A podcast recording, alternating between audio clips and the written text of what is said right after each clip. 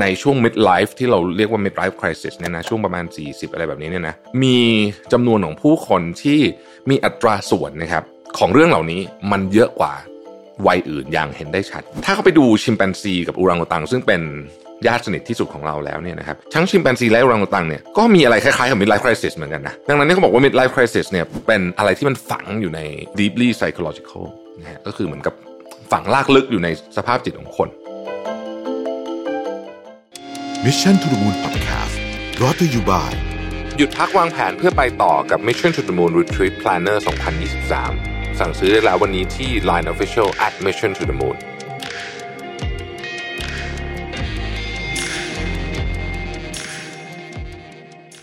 สวัสดีครับ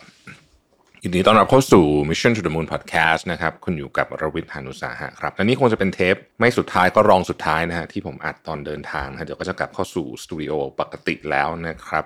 มีคนถามว่ามาเที่ยวบ่อยจังเลยนะมีคน inbox เข้ามาถามว่ามาเที่ยวบ่อยจังเลยนะฮะไม่ได้มาเที่ยวนะครับทริปนี้มาทำงานทำงานแบบจริงจังมากนะฮะงานเยอะมากแต่ก็เป็นทริปที่มาแล้วก็ค่อนข้างจะชื่นใจ เพราะว่าเวลาเวลาเดินทางอะไรแบบนี้มันก็จะคืองานเยอะแต่ว่ามันก็ เหมือนได้พักผ่อนไปในตัวด้วยนะฮะได้เห็นอะไรสวยๆ เห็นอะไรแปลกตาต่างๆนะเดี๋ยวผมจะมีสัก episode หนึ่งจะเล่าให้ฟังว่าเออมีที่หนึ่งที่ไปไปเยี่ยมชมเรียกว่าเป็นโรงงานก็ได้เนี่ยเขามาเนี่ยนะฮะแล้วเราเห็นอะไรบ้างในในประเทศอย่างสวิตเซอร์แลนด์ที่เขาเคยเป็นประเทศที่ยากจนมาก่อนในอดีตแล้วเขาทำได้ไงกับประเทศที่เป็น landlocked ด้วยเนี่ยนะฮะเราก็ไม่ไม่ติดทะเลนะประเทศเล็กก็เล็กอะไรอย่างเงี้ยนะฮะเขาทำยังไงได้บ้างนะครับธุรกิจบางธุรกิจเนี่ยเขา แทบจะเรียกว่าไม่ได้ใช้แบบไม่ได้ใช้ resource เริ่มต้นน่ะจากในประเทศตัวเองเลยด้วยซ้ำนะแต่ใช้เรื่องของไอเดียต่างๆ เข้ามาอะแต่ว่าวันนี้ไม่ใช่ไม่ได้จะพูดเรื่องนี้นะฮะก็วันนี้จะพูดเรื่องบทความอันหนึ่งนะครับ ที่อาจารย์นัทวุฒิเผ่าทวีโพสต์ไว้เมื่อสักไม่กี่วันมานี้นะครับ ซึ่งอาจารย์เป็นส่วนหนึ่งแล้วกันของบทความนี้ด้วยเพราะจริงๆบทความนี้มันเขาจะเป็นนักข่าวเขียนแต่ว่าเขาอ้างอิงถึงเปเปอร์หนึ่งซึ่งอาจารย์เป็นคนเขียนด้วยนะฮะในบทความนี้มันชื่อว่า the midlife crisis is very real and nothing to be laughed at นะครับซึ่งตีพิมพ์ใน New York Times เว็บไซต์นะฮะทีนี้เนี่ยเขาบอกว่าในอดีตเนี่ยนะฮะมันเคยมีความเชื่อว่าไอ้ midlife crisis เนี่ยมันเป็นมุกตลกอะแบบว่าเฮ้ยอายุแบบ 40 แล้วต้องซื้อรถสปอร์ตแบบนี้นะฮะหรือว่าอะไรทำนองนี้นะครับซึ่งเขาบอกว่าจริงๆแล้วเนี่ยมันไม่ได้เป็นแบบนั้นเลยในความเชื่อแบบใหม่เนี่ยนะครับยกตัวอย่าง paper ที่เขายกขึ้นมา คือ paper ที่อาจารย์ณัฐวุฒิร่วมเขียนด้วยเนี่ยเขียนให้กับ National Bureau of Economic Research นะครับซึ่งเป็น paper ที่มีความยาว 73 หน้านะครับ ใครอยากจะไปใครอยากจะไปอ่านไปดาวน์โหลดได้นะฮะไปดาวน์โหลดเวอร์ชัน PDF มาอ่านได้ความยาว 73 หน้าเนี่ยนะเขาจะมีรายละเอียดอะไรเต็มไปหมดเลยนะครับ ซึ่งนักเขียนเนี่ยนะครับก็เป็นเป็นทั้งมีทั้งนักเศรษฐศาสตร์นะครับ แล้วก็คนที่ศึกษาเรื่องเกี่ยวกับ behavioral scientist ก็คือเศรษฐศาสตร์พฤติกรรมอะไรประมาณนี้เนี่ยนะครับ ก็นำเสนอหลักฐาน ซึ่งเรียกว่าเป็นหลักฐานใหม่ก็ได้นะครับ ว่าในช่วง mid life ที่เราเรียกว่า mid life crisis เนี่ยนะช่วงประมาณ 40 อะไรแบบนี้เนี่ยนะมีจำนวนของผู้คนที่มีอัตราส่วนนะครับของเรื่องเหล่านี้ เขาใช้คำว่า disproportionately ก็คือมันเยอะกว่าวัยอื่นอย่างเห็นได้ชัดนะครับทำอะไรบ้าง 1. ฆ่าตัวตายนะครับ 2. นอนไม่หลับมีปัญหาเรื่องการนอนนะครับสามคือได้รับการวินิจฉัยว่า ป่วยเป็นโรคซึมเศร้านะฮะ clinically depressed นะฮะก็คือไม่ใช่คิดเองนะสี่คือใช้เวลาคิดเกี่ยวกับเรื่องการฆ่าตัวตายนะครับห้ารู้สึกว่าชีวิตเนี่ยมันไม่มีความหมายนะฮะหกรู้สึกว่า concentrate หรือว่าโฟกัสกับงานได้ยากขึ้นนะครับเจ็ดเริ่มหลงหลงลืมลืมนะฮะแปดรู้สึกว่าโอ้โหเรื่องที่ทำงานนี่มันแบบอืมเยอะมากควบคุมไม่ไหวเลยเนี่ยนะฮะเก้าก็คือว่าปวดหัวนะครับสิบคือ ต้องพึ่งพาแอลกอฮอล์นะครับในการดำเนินชีวิตต้องใช้คำนี้เลยนะฮะข้อมูลอันนี้เนี่ยที่เขาไปเก็บมาคือ อันนี้มันเป็นรีเสิร์ชที่ค่อนข้างจะจะมีคนทำเยอะหลายคนแล้วก็มีความจริงจังมาก ๆ เลยนะฮะผมจะขออนุญาตไล่ชื่อคนที่ทำรีเสิร์ชนะครับถ้าผมอ่านชื่อผิดขออภัยด้วยนะครับ เพราะว่าบางบางท่านอ่านชื่อยากนิดนึงออซีกูนเทล่านะฮะ faculty research fellow ที่ University of Pittsburgh นะครับนี่คือท่านที่หนึ่งนะฮะท่านที่สองก็คือ Sally McManus นะฮะอาจารย์ Sally McManus City University of London นะฮะท่านที่สามนะครับ Redzo Mujcic นะฮะ Warwick Business School นะครับอันนี้น่าจะเป็น colleague เก่าของอาจารย์ณัฐวุฒินะฮะแล้วก็ Andrew Oswald นะครับ Warwick เหมือนกันนะฮะนี่คนนี้อาจารย์จะพูดถึงบ่อยนะฮะแล้วก็แน่นอนครับอาจารย์ณัฐวุฒิเผ่าทวีนะครับตอนนี้อาจารย์ย้ายมาอยู่ที่ NTU แล้วนะครับ Nanyang Technological University นะครับที่สิงคโปร์นะฮะแล้วก็ Ahmed Tohamy นะครับออกซฟอร์ดนะครับ ทั้งหมดนี้เป็นงานที่เขียนแล้วก็ heading ก็คือว่าเป็น National Bureau of Economic Research นะครับซึ่งซึ่งซึ่ง National Bureau of Economic Research อยู่ที่ Cambridge แมสซาชูเซตส์นะครับที่ที่อเมริกานะฮะโอเคกลับมาที่เรื่องของเรานะฮะคือเขาบอกเขาไปดูข้อมูลนะครับประมาณ 5 0 0 0 0 0 คนนะเยอะมากเลยนะครับ แล้วก็ดูว่า กระทบกับชีวิตของผู้คนยังไงช่วงระยะเวลายังไงนะครับ มีหัวข้ออะไรบ้างเขาเป็นละเอียดมากมีหลายเรื่องเช่น ความเครียดจากปัญหาการการแต่งงานนะครับ เรื่องของลูกนะครับ เรื่องของงานนะครับ คือมันมีอาการที่ที่สามารถบอกได้ว่าที่มาของของของความเครียดจะเป็นอะไรเนี่ยนะฮะไออาการเหล่านี้เนี่ยมันมันมันค่อนข้างเห็นชัดนะครับเขายกตัวอย่างนะฮะในอังกฤษนะครับในอังกฤษเนี่ยนะฮะเขาก็ไปดูว่า มีประชากรกี่เปอร์เซ็นต์ที่ได้รับการวินิจฉัยนะฮะว่าเออเป็นโรคซึมเศร้านะครับ เด็กๆจะน้อยหน่อยนะฮะ16 ถึง 24เนี่ยประมาณสัก2%นะครับ25ถึง34 ก็เพิ่มขึ้นมาหน่อย 3%นิดหน่อยนะฮะแล้วก็ 35ถึง44เนี่ยเริ่มเยอะละ 4%กว่านะครับ45ถึง54 อันนี้พีคเลยนะฮะนี่คือที่อังกฤษนะครับ แล้วก็เริ่มลดลงในวัยหลังจากนั้น การทำ research เนี่ยโฟกัสไปที่ประเทศที่ค่อนข้างร่ำรวยแล้วกันนะเกือบทั้งหมดเลยนะครับมีออสเตรียแคนาดาเยอรมนีฟินแลนด์ไอร์แลนด์อังกฤษแล้วก็สหรัฐอเมริกา แล้วก็เขาก็บอกว่าผู้เขียนเนี่ยเนื่องจากว่าไม่ได้ทำประเทศกำลังพัฒนาอะไรต่างๆนานาเหล่านี้เนี่ยก็เลยไม่สามารถบอกได้ว่ามันเป็นอาการร่วมหรือเปล่านะฮะหมายถึงว่าโอเค factor เรื่องของประเทศกำลังพัฒนากับประเทศพัฒนาแล้วไม่ไม่รู้ว่ามันเกี่ยวเรื่องนี้หรือเปล่า แต่ว่าเอาว่าไอ้ประเทศที่กล่าวมาทั้งหมดเนี่ยนะฮะต้องบอกว่า ไม่ว่าประเทศเหล่านี้จะจะมีความร่ำรวยยังไงเนี่ยนะหรือว่าหรือว่าเจริญขนาดไหนเนี่ยเขาบอกว่าไอ้ประเด็นเรื่องนี้เนี่ยยังไม่ค่อยได้รับการสนใจจาก policy maker เท่าไหร่ แล้วก็อาจจะเป็นสาเหตุนี้ด้วยส่วนหนึ่งนะที่ทำให้คนวัยกลางคนเนี่ยเจอเรื่องของสภาพทางจิตที่ย่ำแย่เนี่ยอย่างต่อเนื่องนะฮะคนที่มีอาการเรียกว่าเป็น midlife crisis เนี่ยนะฮะอาจจะอยู่ในประเทศที่ปลอดภัยที่สุด นะครับมีสวัสดิการดีที่สุดไม่ป่วยด้วยนะฮะแล้วก็มี e a r n i n g คือมีรายได้ที่ดีด้วยเนี่ยนะแต่ก็เป็นได้อยู่ดี เดิมทีเนี่ยคนที่เป็นคนคิดเรื่องคำว่า midlife crisis ซึ่งมันคุณคือเอลิชแจ็คคิลส์เนี่ยนะฮะหนึ่งพันเก้าร้อยสิบห้าเนี่ยนะฮะเขาคิดว่าการที่คนมี midlife crisis เพราะว่าคนเราได้เนี่ยคิดถึงว่าเออมันช่วงเวลาที่ที่เหลืออยู่มันพูดง่ายคือว่าคิดถึงความตายมากขึ้นแล้วกัน ไม่แน่ใจเหมือนกันว่าไอ้ midlife crisis เนี่ยมันเป็นทุกรุ่นหรือเปล่า หรือว่ามันเป็นเฉพาะ บางรุ่นบาง generation หมายถึงว่าหนักเบาต่างกันอะไรอย่างเงี้ยนะฮะทีนี้เนี่ยมันก็มีอาจารย์ท่านหนึ่งก็คือ Andrew Oswald เนี่ย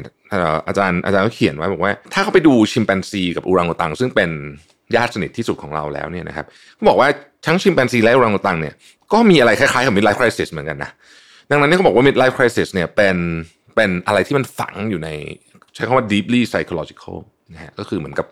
ฝังรากลึกอยู่ในสภาพจิตของคน นักเขียนส่วนใหญ่เนี่ยนะฮะที่อยู่ในใน paper อันนี้เนี่ยเขาก็โน้ตไว้นิดนึงบอกว่า นักเขียนส่วนใหญ่เนี่ยก็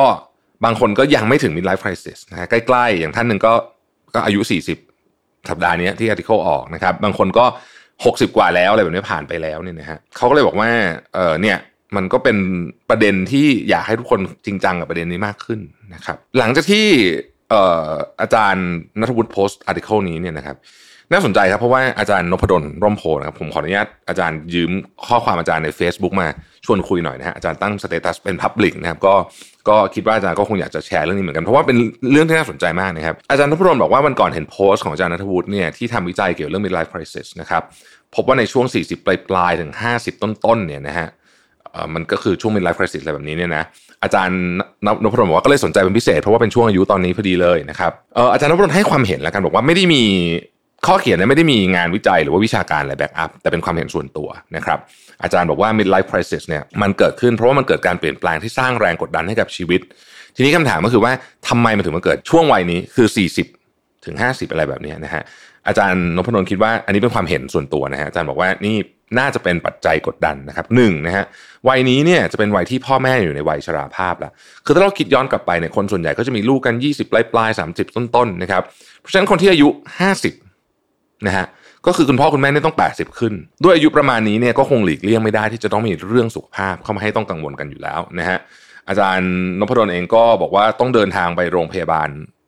บ่อยๆนะครับ ก็ไม่พาคุณพ่อคุณแม่ใครคนใดคนหนึ่งเนี่ยไปหาหมอนะฮะหรือวัยนี้เนี่ยหลายคนก็จะเริ่มสูญเสียคุณพ่อคุณแม่ไป ซึ่งมันการเปลี่ยนแปลงที่ไม่มีใครอยากให้เกิด แต่พอมันเกิดขึ้น เรารู้อยู่แล้วแหละมันต้องเกิด แต่มันพอมันเกิดขึ้นเนี่ยมันก็สร้างความเครียดให้กับ คนคนนั้นได้นะฮะอันนี้เห็นด้วยมาก ๆ เลยนะฮะข้อที่ 2 วัยนี้สำหรับคนที่มีลูกนะครับลูกมักจะอยู่ในช่วงวัยรุ่นพอดีก็อีกฮะก็คือเป็นเรื่องของวัยนะพอมีมีลูกกันประมาณ 20 ปลายปลายๆนะสามสิบต้นต้นๆพอถึงตอนนี้เขาก็จะโตเป็นวัยรุ่นละนะครับ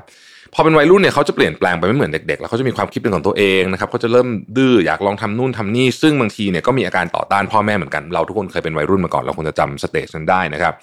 มันเป็นการแสดงตัวตนของเขา ไม่ได้แปลว่าวัยรุ่นทุกคนจะเป็นแบบนี้นะ แต่ก็หลายคนน่ะก็ก็มีปัญหาในช่วงวัยรุ่นนะครับ หลายคนที่เติบโตมาเป็นผู้ใหญ่ที่ดีเลยเนี่ย ช่วงวัยรุ่นนี้ก็โอ้โหไม่เบาเหมือนกันนะครับเรียกว่า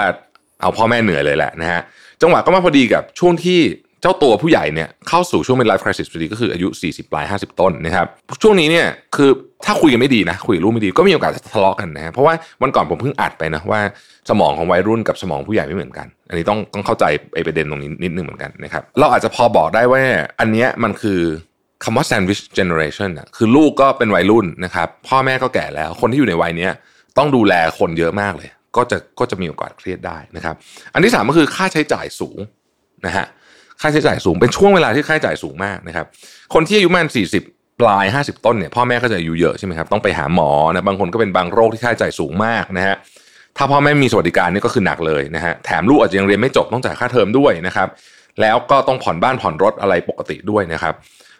เรียกว่าแบกรับภาระทางการเงินรอบด้านนะครับ แน่นอนฮะแม้ว่าหลายคนจะเงินเดือนสูงนะครับเพราะทำงานมาพอสมควรแล้วนะครับก็ควรจะผลตอบแทนควรจะต้องดีแล้วล่ะนะครับ แต่ค่าใช้จ่ายมันสูงตาม ดีไม่ดีเจอวิกฤตเศรษฐกิจเลถูกเลออฟอีก หรือว่าถ้าเป็นทำธุรกิจส่วนตัวก็อาจจะเป็นช่วงที่ธุรกิจไม่ดีนะครับ แบบนี้ก็จะยิ่งหนักเข้าไปกันใหญ่เลย ก็จะเครียดเรื่องค่าใช้จ่ายด้วย และแม้ว่าเราจะบอกว่าความสุขจำนวนมากมาจากการที่ไม่ต้องใช้เงินก็ได้ ซึ่งผมก็เห็นด้วยนะฮะ แต่ว่ามันก็มีไออีกเยอะเลยที่ต้องใช้นะครับมันเป็นหน้าที่เป็นความรับผิดชอบนะฮะการงานก็จะต้องรับผิดชอบมากขึ้นนะครับแล้วก็เราก็หนักขึ้นด้วยนะฮะอย่างอายุ 40 ปลายปลาย50ต้นต้นๆเนี่ยก็ต้องมีตำแหน่งสูงแล้วนะในองค์กรนะครับหลายคนก็เป็น CEO กันละนะฮะเป็นไม่เป็น CEO ต้องเป็นผู้บริหารระดับสูงอะซึ่งมันก็จะถูกคาดหวังสูงนะครับยิ่งคุณสูงขึ้นไปเท่าไหร่เนี่ยซึ่งก็ไม่ได้มีใครบ่นอะไรหรอกเพียงแต่ว่า มันก็เป็นความเครียดสะสม นะครับคนวัยนี้ก็จะเริ่มนอนไม่ค่อยหลับอะไรแบบนี้ข้อที่5เนี่ยเป็นอันที่ผมคิดว่าสำคัญมาก ตอนอายุ 40 ปลายปลาย50ต้นต้นๆหรือจริงๆตั้งแต่เริ่ม 40 แล้วเนี่ยเราจะเริ่มรู้ละนะฮะเราจะเริ่มรู้ตัวละไม่ว่าเราจะยอมรับหรือไม่ก็ตามเนี่ยว่าความฝันที่เราเคยฝันไว้อาจจะไม่ได้ตามที่ฝันแล้วนะครับ ผมเชื่อว่าทุกคนตอนเด็ก ๆ ตอนวัยรุ่นน่ะมีความฝันนะครับมีความฝัน อยากจะถึงได้ตำแหน่งเท่าไรอยากจะซื้ออะไร อยากจะใช้ชีวิตแบบไหน แล้วก็มีบางคนทำได้ด้วย คนเหล่านั้นก็เราก็มักจะเห็นเขาอยู่บ่อยๆ เพราะว่าเขาก็จะเป็นโรโมเดลของคนอื่นนะพูดจริง ๆแล้วนะครับ ทีนี้เนี่ยพอมาถึงวัยนี้เนี่ย เราจะเริ่มรู้ละว่า เอ้ย บางอย่างมันไม่ได้ไงแล้วอืม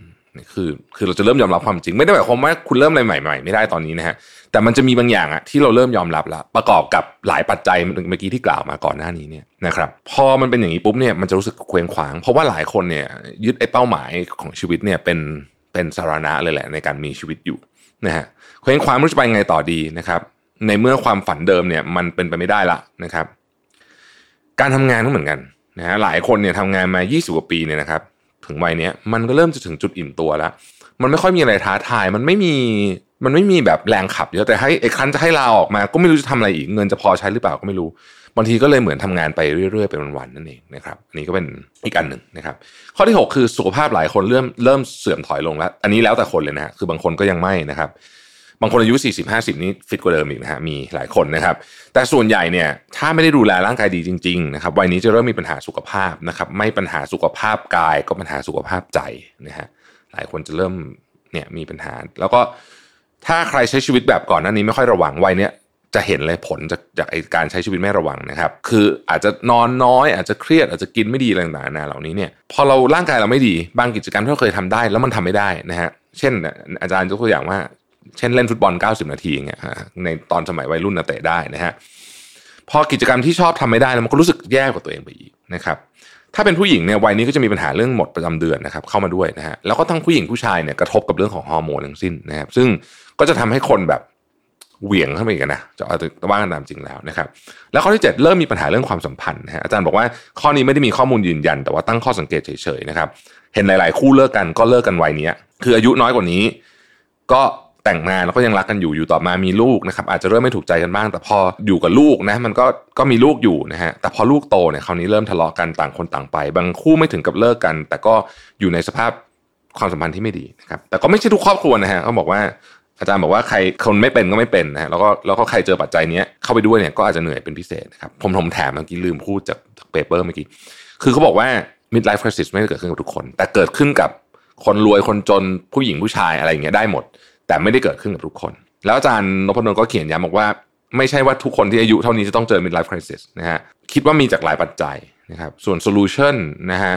อาจารย์บอกว่าไม่รู้เหมือนกันเดี๋ยวขอผ่านช่วงนี้ไปก่อนแล้วมาเล่าให้ฟังดีกว่านะครับอ่านะฮะก็เป็นเป็นโพสต์หนึ่งที่ที่ผมชอบมากเลยนะครับอาจารย์นพดลก็เป็นคนที่เรียบเรียง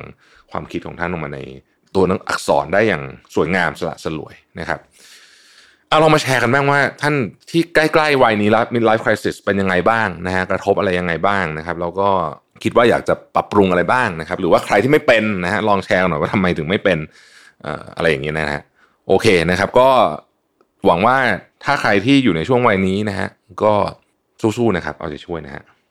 ขอบคุณที่ติดตาม Mission to the Moon นะครับพบกันใหม่พรุ่งนี้ สวัสดีครับ